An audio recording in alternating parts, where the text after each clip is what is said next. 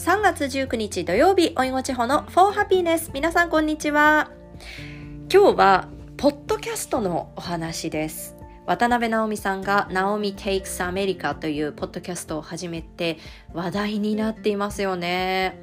全編英語でアメリカの一般の方を電話ゲストで招いてお互いがアメリカのことだったり日本のことだったりを質問し合うという内容なんですけど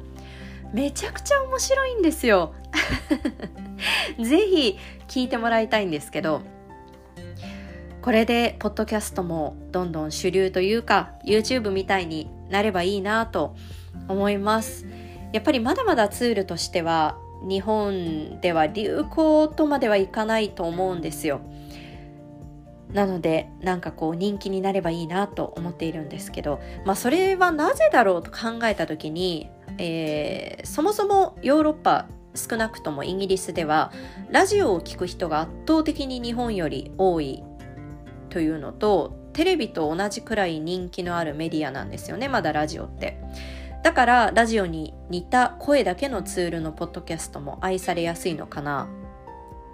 というのと、まあ、ポッドキャスト基本音楽なしで人の雑談や一人喋りのみで1時間とか平気で撮るコンテンツが多いのでそれが日本人の性に合わないのかなとかいろいろ疑問はあるのですが今日はポッドキャストのチャートランキングがえー、Spotify で各国の各国のねランキングが見られるんですけどそこから見えてくる国民性の話についてお話ししていきます。ぜひ最後までお付き合いください。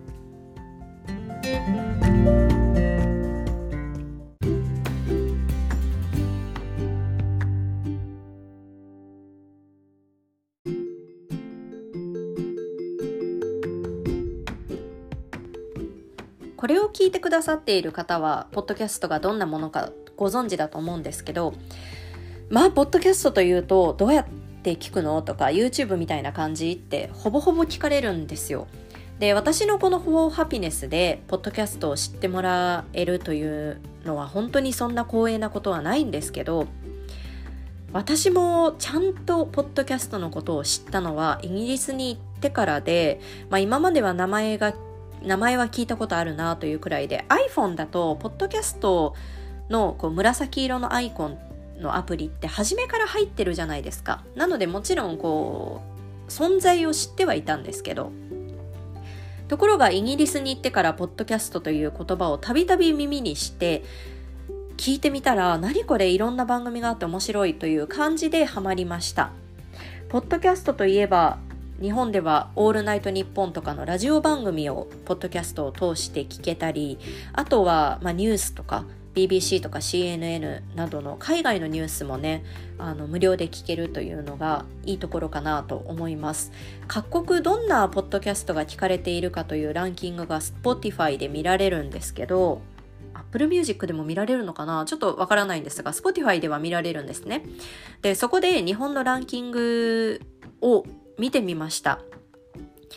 そしたら今の1位はさすが渡辺直美さんのえー、 Naomi Takes America 2位は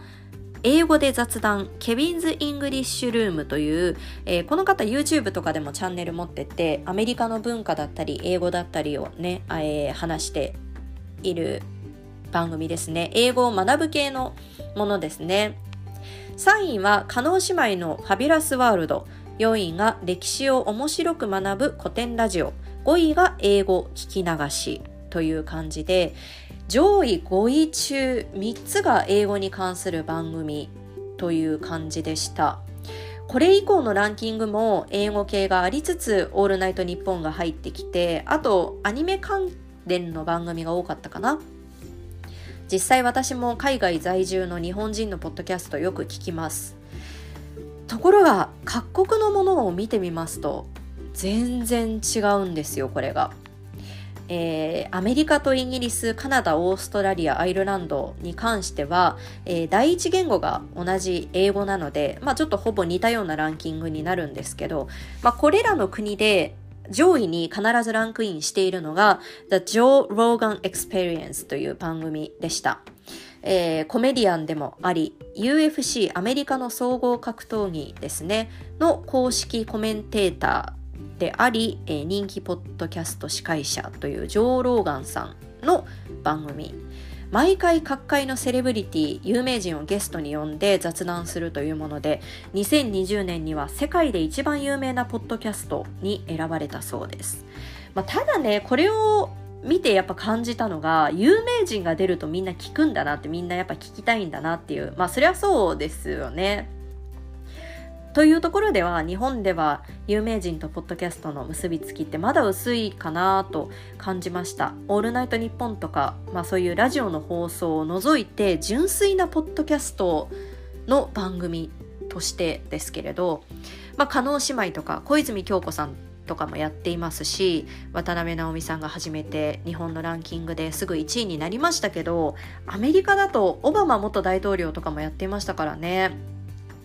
やっぱり有名人がやるとあの影響力がすごく大きいんだなという印象でした、まあ、ただきっとこれが日本で広まらない理由の一つとして広告というのがあると思うんですよ。というのもこの上老眼なんとニューヨーク・タイムズによると3年半の契約金2億ドル支払われているそうで日本円で230億円。もうちょっとどんな額なんでしょう。ちょっとびっくりなんですけどまあそれぐらい国民がこの番組を支持しているからということですよね。そんなお金が動くことができるという指示をしているから。ポッドキャストの立ち位置というか指示のされ方の違いがやっぱり日本とはまだ違うんだなっていうのが一つ。あともう一つ大きく違ったのはこれは英語圏だけでなくスペインフランスドイツなどにもかなり上位にランクインしていたのが政治政治のことを話している番組です。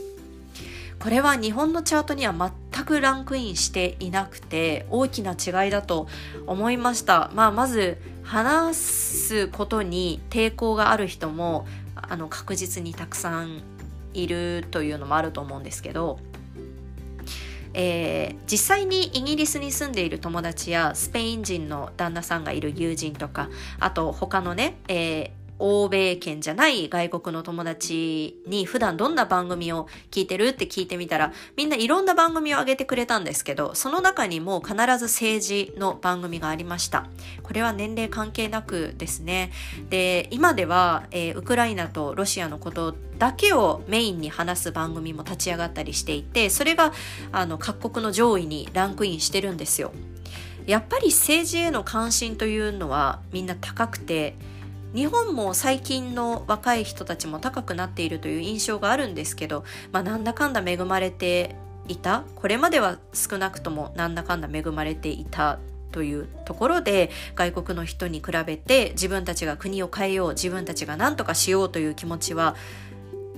ちょっと薄いのかなっていうふうに自分も含めてなんですけど感じます。これに通ずると思ったのがイギリスでのランキング1位がですね The Diary of a CEO with Stephen Bartlett という番組だったんですね、えー、これがどん底から這い上がってソーシャルメディア企業ソーシャルチェーンを立ち上げた CEO の、えー、彼の経験談を話す番組だったんですよ。やっぱりアメリカもそうですけどそしてイギリスももちろんあのおそらく日本なんて比にならないくらいまだまだ学歴社会でさまざまな人種が共存する国でいい企業に入って十分なお給料をもらってあの苦労なく生活が送れる人って限られているんですよね。だからこういう番組が支持されるんだなと改めて思いました。ちょっと話がそれるんですけどイギリスに留学している時に韓国人の友人と将来のことについて話したことがあって韓国では仕事がないから職に就くというのはイコール一流の企業に入るということ。一流の企業に入らないと生活は苦しくなるというふうにその子は話していて、えー、まあその生活が苦しくなるの度合いにもよると思うんですけど、まあ、だけれど一流の企業に入るには日本でいう東大みたいな韓国一のね大学、まあ、名前教えてもらったんですけどちょっと忘れました。すみません。まあその大学に入らないと難しいそうなんですよ。ただその大学を目指すのは倍率の問題もあるし日本でも誰もが勉強したからって東大に行けるわけではないじゃないですか。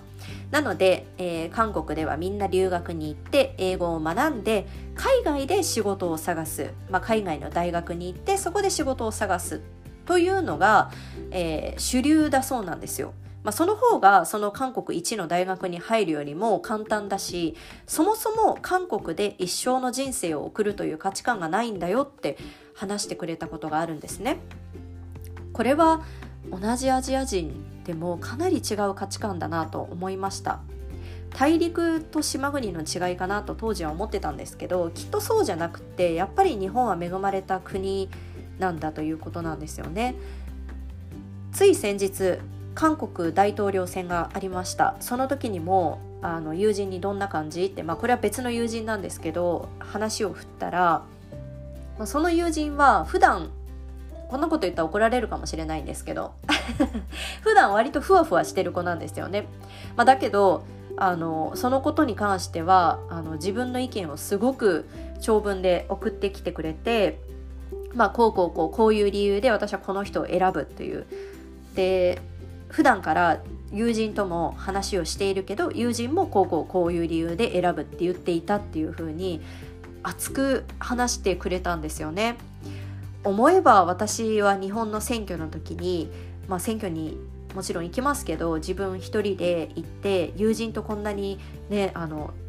どこの党に入れるみたいな話をしたことってないなって思ったんですよ。なんかまあもはやどの党を選ぶかを聞くなんてダメかなって思ったり、まあ、ここでもやっぱり自分たちが国を変えるんだっていう意識は確実に日本よりも強いからなんだなとあの感じました。話はそれましたがポッドキャストのランキングから見えてくる、まあ、国民性みんながこう支持していることによっての国民性って面白いなと思って今日はお話ししました。最後までお聴きくださりありがとうございます。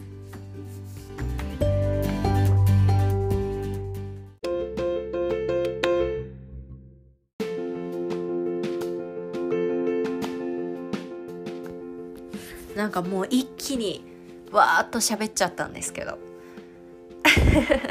あの花粉症で鼻づまりがひどくってあのお聞き苦しいところがあったらすみません。